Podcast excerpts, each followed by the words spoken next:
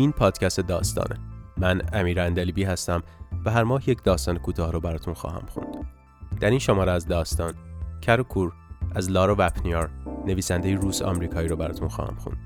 این مطلب در شماره اپریل سال 2017 مجله نیویورکر به چاپ رسیده و داتام نیک مرامون رو ترجمه کرده. لارا وپنیار تا کنون دو مجموعه داستان کوتاه و سه رمان منتشر کرده که از بین اونها می‌توان به رمان هنوز اینجا اشاره کرد. که همچنین از طرف روزنامه نیویورک تایمز در بین 100 کتاب برتر سال 2016 معرفی شده.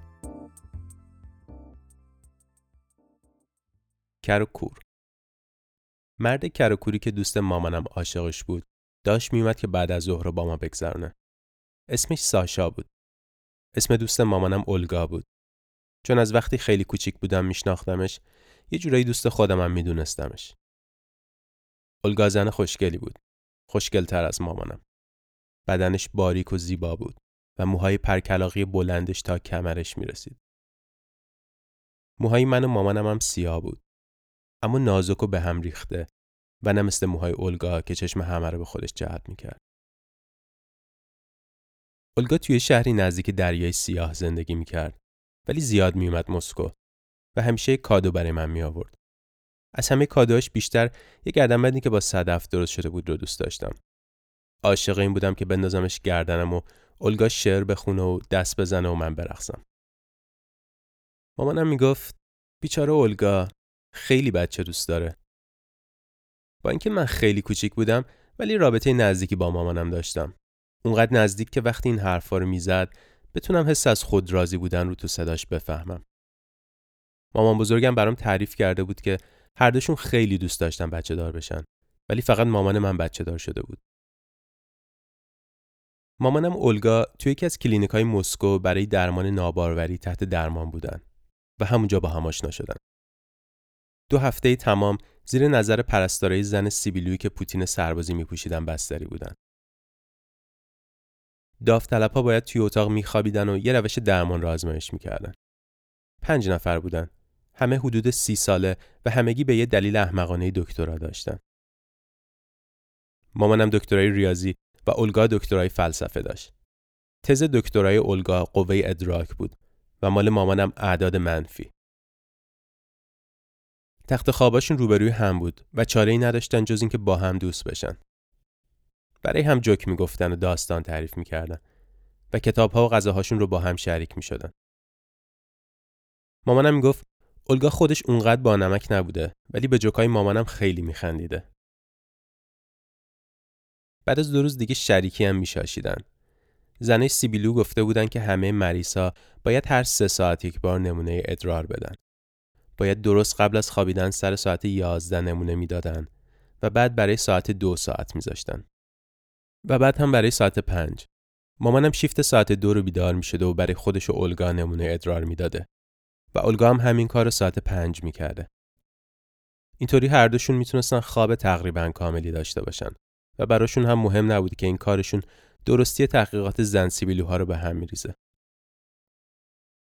مامانم عاشق این بود که بگه من و اولگا خواهران شاشی هستیم. من بهش حسودی می‌شد. آرزون بود منم یه روزی خواهر شاشی داشته باشم.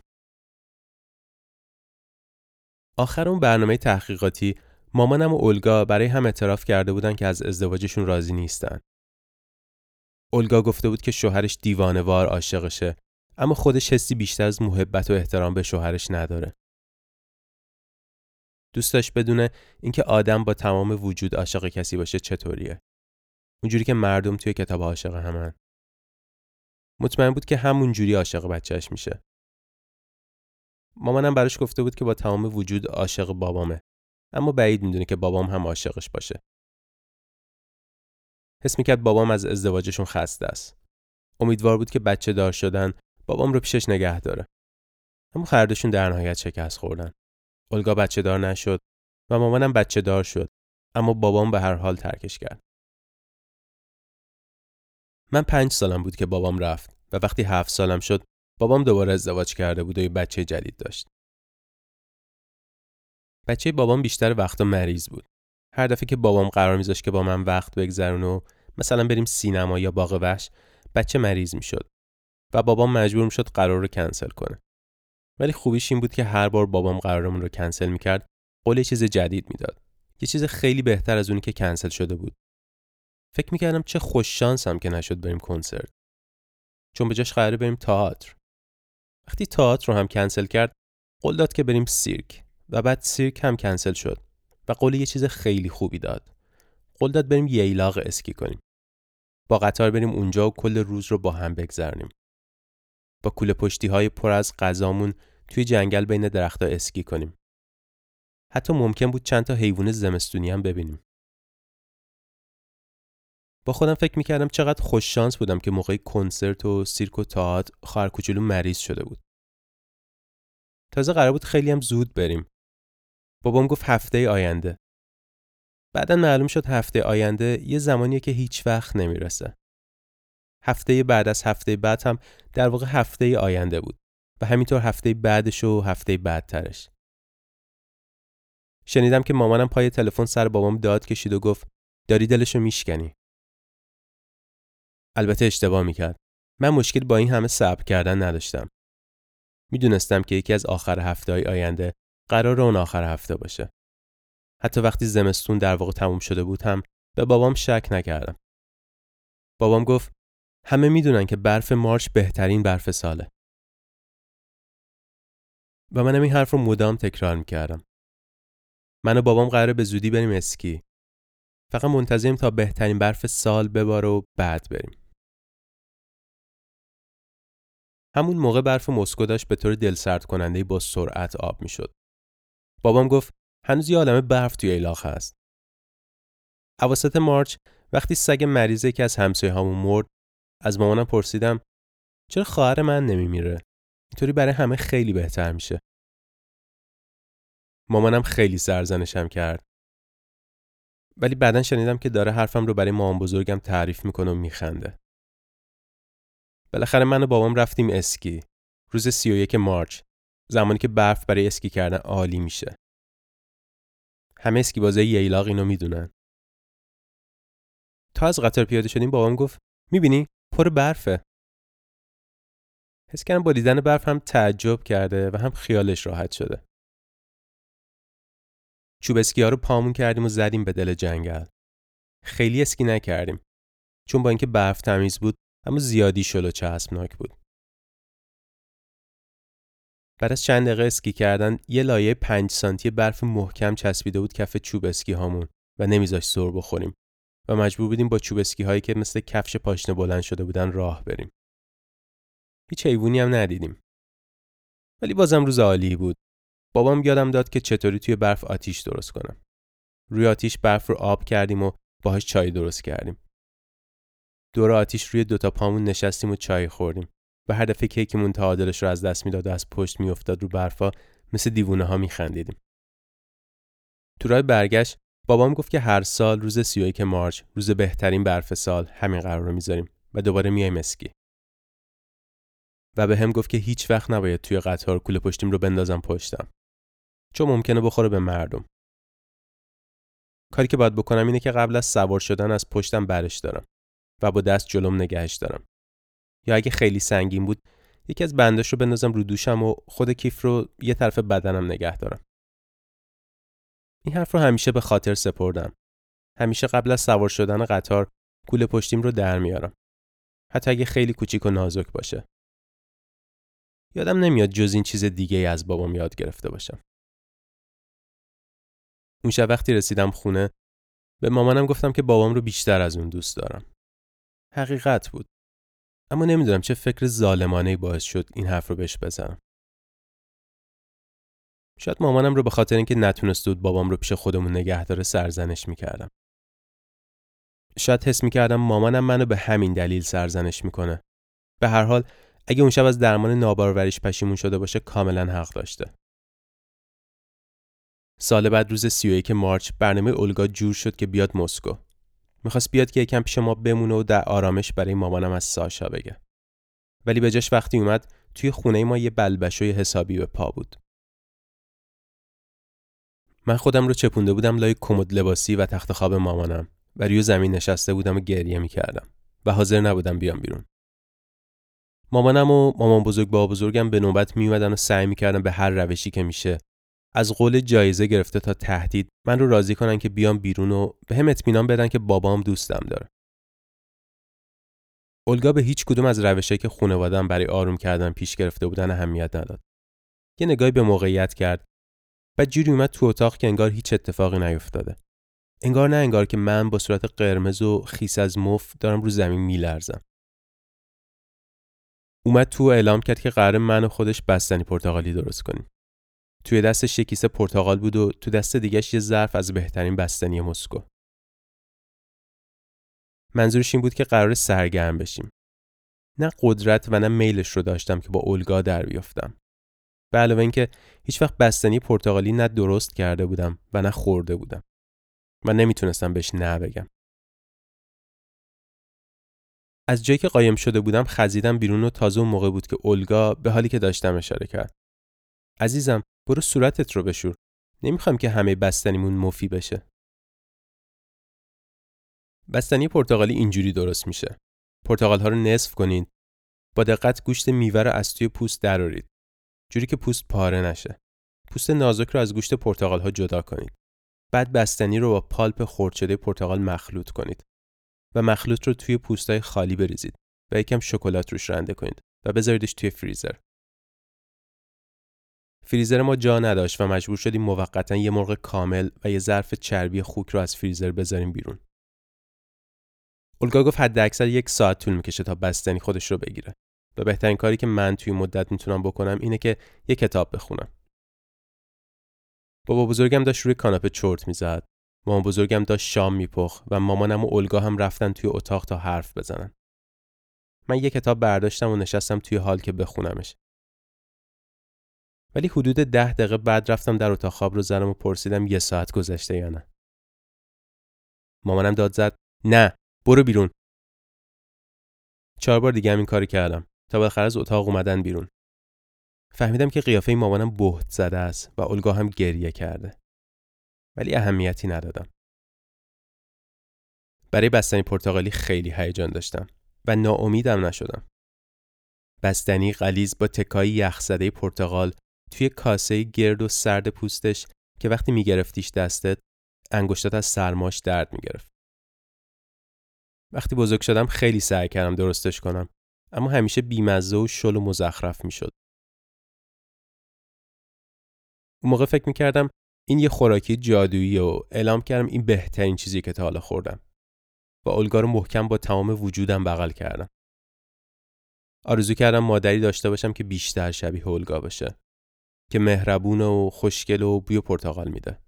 تا مامان خودم که همیشه عصبانی و ماش دارن میریزن.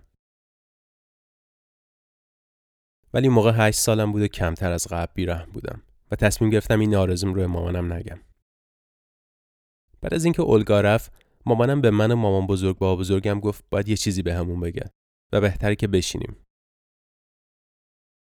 مامان بزرگ با بزرگم داشتن ظرفای شسته رو جا می‌دادن و من رو زمین نشسته بودم و سعی می‌کردم با پوست پرتقال های خالی قلعه درست کنم.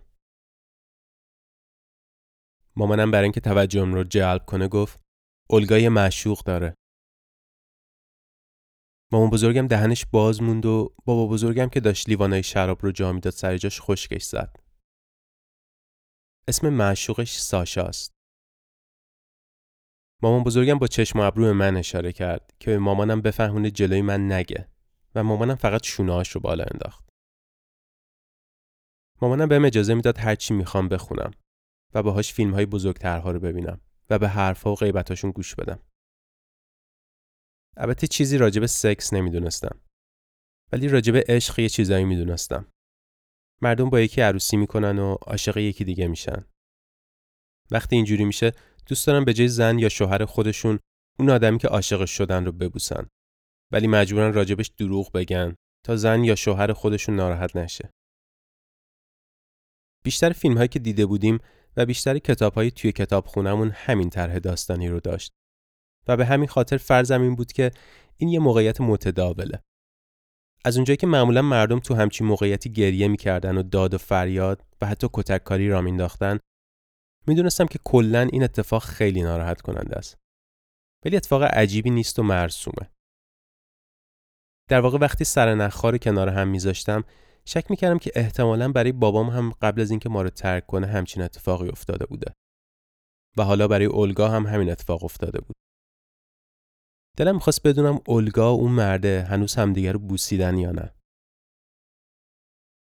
مامانم گفت خب این کل داستان نیست. معشوق اولگا کر و کوره.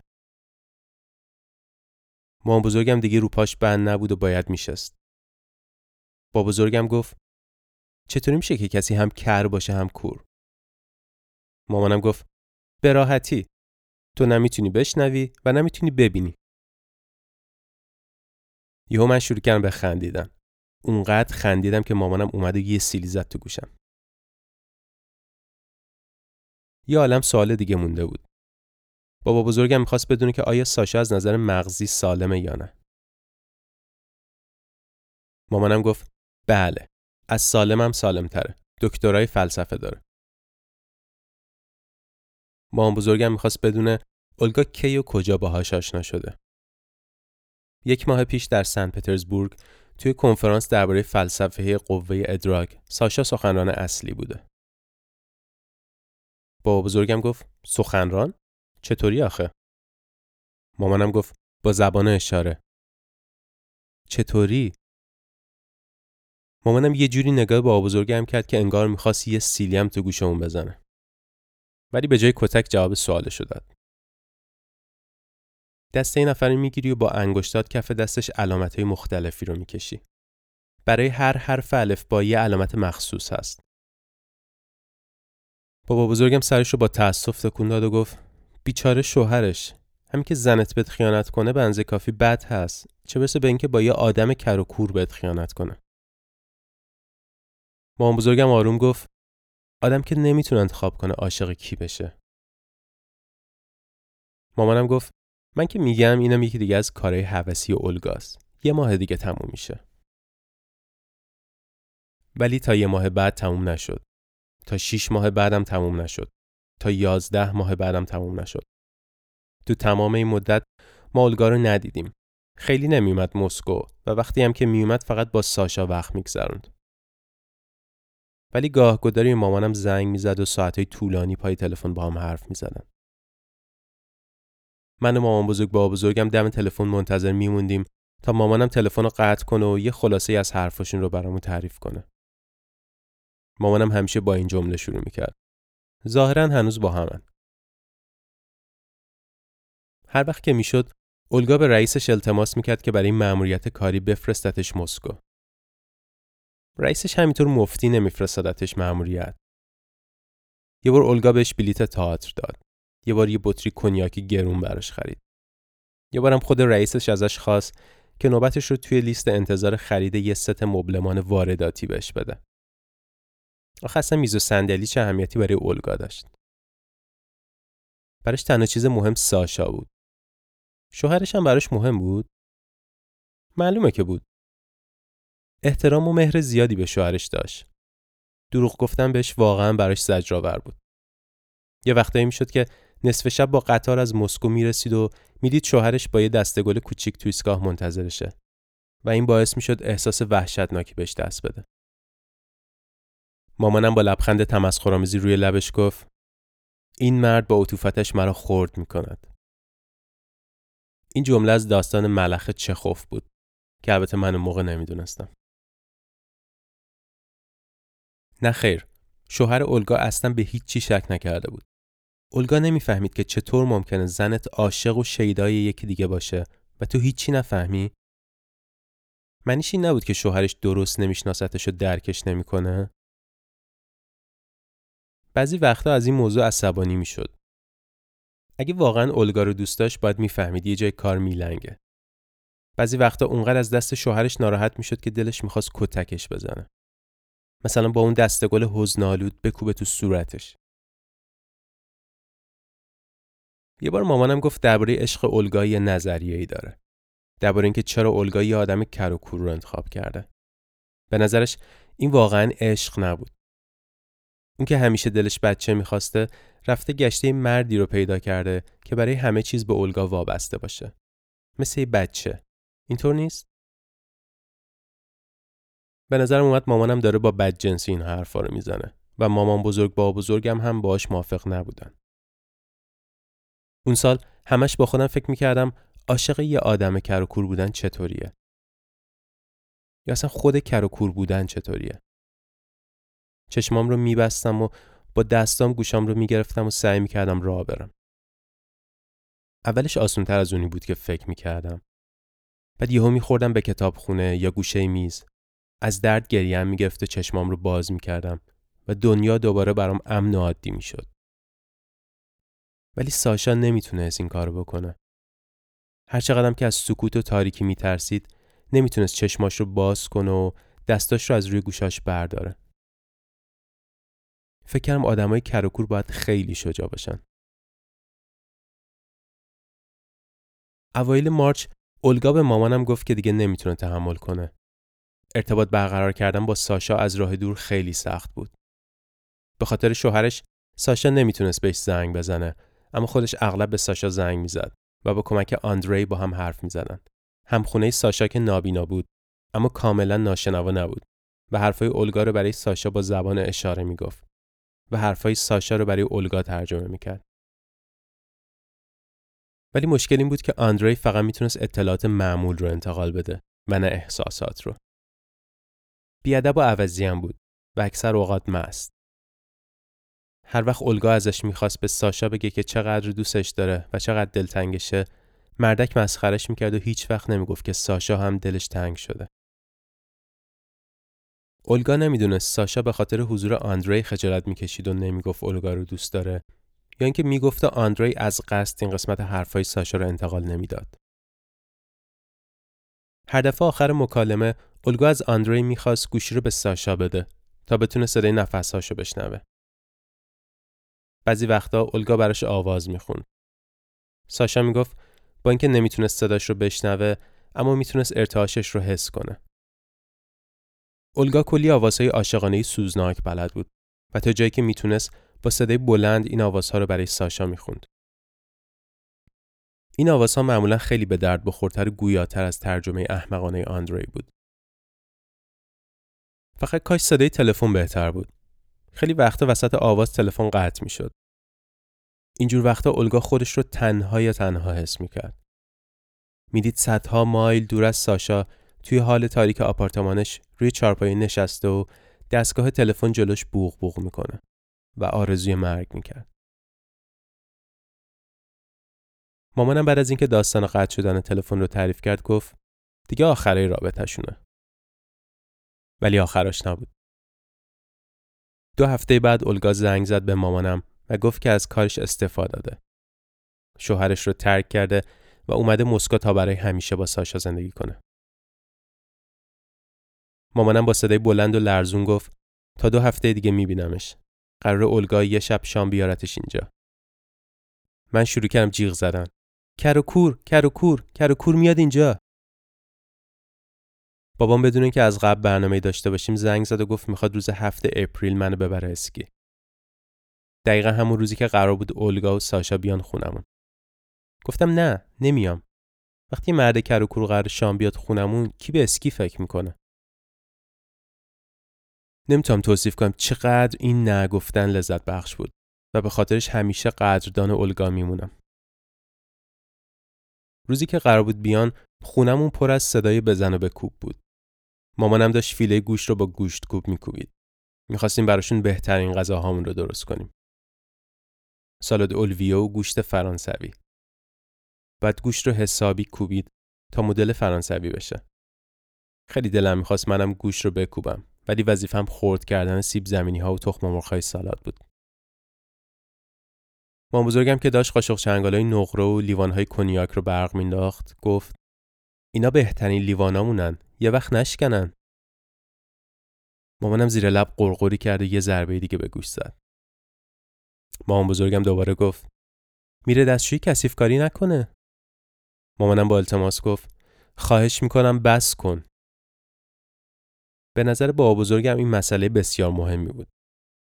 چون خودش هر وقت میره دستشویی مامان بزرگم قور می‌زنه و میگه مگه کوری که انقدر کثیف کاری می‌کنی؟ و حالا این آدم واقعا کور بود. ولی مشکل اصلی با بزرگم دستشوی رفتن ساشا نبود. مشکل اصلیش این بود که حالا چطور باش حرف بزنیم. مامانم گفت اولگا زبون اشاره بلده و فکر کنم حرفای ما رو کف دست ساشا می نویسه و حرفای اون رو هم برای ما ترجمه می‌کنه. اینجور حرف زدن به درد با بزرگم نمی‌خورد. عاشق این بود که آدمای جدید رو تحت تاثیر قرار بده. از اونجایی که خیلی اطلاعات دقیقی راجع به سیاست و فرهنگ نداشت، دوستش به جای حرف زدن با صدا در آوردن و ابرو بالا انداختن نظراتش رو بگه که باعث جلب توجه و احترامش می‌شد. نگرانی با بزرگم بیمورد نبود. بدون قدرت ابروها و صدای ته گلوش نمی‌تونست ساشا رو تحت تاثیر نظراتش قرار بده.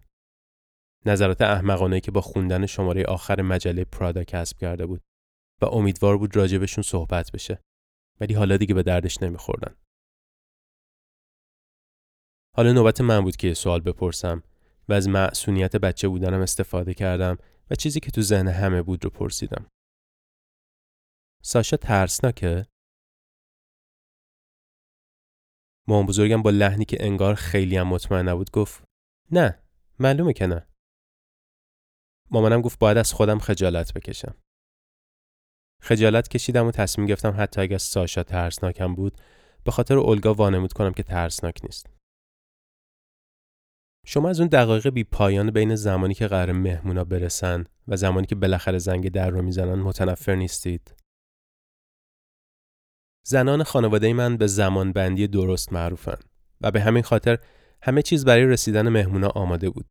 گوشت به شیوه فرانسوی داشت توی فر گرم استراحت می‌کرد. سال دلویه با تکای هویج آب پس تزئین شده بود. همه هموم کرده و لباس پوشیده موهاشون رو شونه کرده بودن و تنها کاری که داشتیم صبر کردن بود.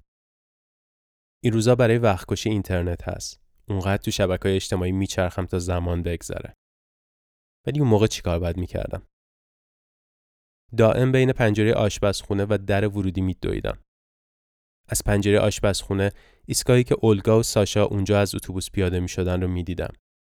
و اگر گوشم رو به در ورودی می چسبوندم می‌تونستم صدای بالا اومدن آسانسور رو بشنوم. این کاری بود که هر وقت بابام می‌خواست بیاد دنبالم هم می‌کردم. اینجور وقتا مامانم می‌گفت بس کن دیگه رفتار تأسف باره. ولی در واقع رفتار خودش تأسف بار بود. قبل از رسیدن بابام صد بار لباس عوض می‌کرد و موهاش رو مدل های مختلف درست می‌کرد. صد بار آرایش می‌کرد و آرایشش رو پاک می‌کرد. و تا میشنید من داد می‌زنم و میگم بابا رسید میدوی تو دستشوی قایم می‌شد. من لحظه ورود ساشا و الگا را از دست دادم. روی دستشویی نشسته بودم و شورتم تا زانون پایین بود که صدای در اومد. داد زدم نه تا من نیومدم در باز نکنید. از اینکه مهمونا برسن و من توی دستشویی باشم خیلی خجالت میکشیدم. مخصوصا مهمونای به این مهمی. ولی مامانم در باز کرد. کی برف بچه که رو دستشویی نشسته و با التماس چیزی می‌خواد اهمیت میده از دستشویی که اومدم بیرون پشت مامان بزرگم قایم شدم. وقتی من و مامان بزرگم رسیدیم به ورودی خونه اولگا و ساشا کتاشون رو درآورده بودن و داشتن کف کفشاشون رو روی پادری پاک می‌کردن. ساشا قد کوتاهتر و هیکلی تر از اولگا بود. صورت مربعی داشت. چشماش نیمه باز بود. جوری که انگار از قصد چشماش رو چپ کرده باشه. دست چپش تو دست اولگا بود. همه دست راستش رو گرفتن و باهاش دست دادن. اسم هر کسی که باهاش دست می‌داد رو با صدای قررش مانندی می‌گفت. من رفتم جلو. اولگا خم شد و بوسم کرد. گفت به ساشا گفته من رو تو دنیا از همه بیشتر دوست داره. و ساشا هم خیلی مشتاق بوده منو ببینه. دیدم اولگا همینطوری دست ساشا رو نگرفته. بلکه داره با انگشتاش بازی می‌کنه. بعدا برام روشن شد که این زبان اشاره است و تمام مدت الگا داشته با ساشا حرف می‌زنه. ساشا دستش رو آورد جلو منم دستم رو گذاشتم توی دستش. دستم رو فشار داد و به سمت یه جایی پشت سر من لبخند زد. برگشتم پشتم رو نگاه کردم که ببینم به چی لبخند می‌زنه. ولی اون پشت جز فریزر و جعبه خالی های روش چیزی نبود. الگا دست چپ ساشا رو گرفت و گذاشت روی سر من. و ساشا نگاهش رو آورد پایین و تقریبا توی چشمام نگاه کرد. یه اصطلاحی هست که وقتی کسی جلوی دیدت رو گرفته باشه میگی هی شیشه ای که نیستی برو کنار. ولی ساشا جوری به من و اونورتر از من نگاه می‌کرد که انگار من واقعا شیشه ای باشم. ترسیده بودم به دلم خواست قایم بشم. ولی دیدم که اولگا داره نگاه می‌کنه. پس لبخند زدم و دست ساشا رو فشار دادم. ساشا اسمم رو گفت. بعد با علامت یه چیزی به اولگا گفت. اولگا ترجمه کرد که ساشا خیلی خیلی از ملاقات من خوشحاله. می‌دونستم راست میگه. چون اولگا وقتی داشت اینو می‌گفت خوشحال بود. یا شایدم از اولی که اومدن خوشحال بود. بابا بزرگم با صدای نرمانندش گفت چقدر سرحال به نظر می اولگا؟ مامان بزرگم هم حرفش رو تایید کرد. مامانم گفت که همه بریم سر میز شام. معلوم شد که سالاد اولویه غذای خوبی برای یه آدم کور نیست قطعات گوشت و سبزیجات خرد شده از روی چنگالش لیز میخوردن و توی بشقاب پخش می‌شدن ساشا مجبور بود همونطور که اسار و گوشه پیاده رو میکوبن تا راه رو پیدا کنن چنگالش رو جاهای مختلف بشقاب بزنه و تکای سالاد رو پیدا کنه. کنیاکش رو خیلی خیلی آروم می‌خورد. با اینکه می‌دونستم کارم بیادبانه است ولی نمی‌تونستم ازش چشم بردارم. دائم به خودم می‌گفتم باید از خودت خجالت بکشی. اولگا گذاشت ساشا حواسش به غذا خوردن باشه و خودش شروع کرد حرف زدن. نه، ساشا نابینا و ناشنوا به دنیا نیامده بود. چهار سالش که بوده مننجیت می‌گیره و بینایی و شنوایش رو از دست میده. مامان باباش باهاش مثل آدم معلول رفتار نمی‌کردن و تا جایی ممکن مستقل بار آوردنش. و بعد فرستادنش مدرسه مخصوص بچه های نابینا و ناشنوا که واقعا مدرسه عالی بود و ساشا ثابت کرده بود شاگرد فوق ایه. ساشا یکی از چهار فارغ تحصیلی بود که دانشگاه مرکزی مسکو ازشون دعوت کرد اونجا درس بخونن. اولگا اینا رو دقیقا با همون افتخاری تعریف می‌کرد که مامانم وقتی راجع به موفقیت من حرف می‌زد همین حس رو داشت. هر چهار نفر اون دانشجو دکترای فلسفه گرفتن. ولی کار ساشا عالی بود. چون از بین همه فقط اون کاملا نابینا و ناشنوا بود. مثلا آندری همخونه ساشا می‌تونست با کمک سمعک بشنوه. تصور کنید که چقدر درس خوندن اونطوری راحت تره. عادلانه نیست که کار اون رو با ساشا مقایسه کنیم. بابا بزرگم گفت معلومه که عادلانه نیست. بعد با ابروی بالا انداخته ادامه داد در واقع تازگی مطلبی توی پرادا خوندم که ساشا که نمی‌دونست بابا بزرگم داره حرف می‌زنه حرفش رو قطع کرد. تون تون انگشتاشو تکون داد به یه سری علامت کشید و اولگا گفت می‌خواد به خاطر غذا ازتون تشکر کنه. همه چیز خیلی خوشمزه بود. مخصوصا گوشت. می‌خواست دستورش رو بدونه. مامانم گفت رازش اینه که گوشت رو حسابی کتک بزنی. اولگا برای ساشا ترجمه کرد و ادای کتک زدن رو با مشت روی دست ساشا در آورد. و اون وقت ساشا برای اولین بار خندید. صدای خندش مثل ناله ریز و قرش مانند بود. هممون خوشحال بودیم که ساشا هم از غذا خوشش اومده و هم از تنز مامانم. غذا که تموم شد، ساشا شروع کرد بیشتر صحبت کردن. الکل همونطوری که زبون رو شل می‌کنه، انگشتا رو هم شل می‌کنه. انگشتاش رو تون تون کف دست اولگا تکون می‌داد و اولگا برای ما ترجمه می‌کرد. ساشا درباره بوها صحبت کرد و اینکه چقدر بو براش مهمه. اینکه چطور فقط از بوی گرم و صمیمی خونمون فهمیده بود ما آدمای خوبی هستیم. مامانم آروم گفت بوی گوشت بوده. اما من دیدم که از حرف ساشا خوشحاله. از جنگلی که وقتی بچه بود با مامانش می‌رفت برامون گفت. مامانش میبردتش نزدیک درختها و بوته ها و ازش می‌خواسته که لمسشون کنه و بهش یاد می‌داده که چطور از بوته ها تمشک بچینه. ساشا بلد بود که چطور با دستاش بوته توت فرنگی وحشی رو پیدا کنه. اولگا قبلا توت فرنگی وحشی نخورده بود.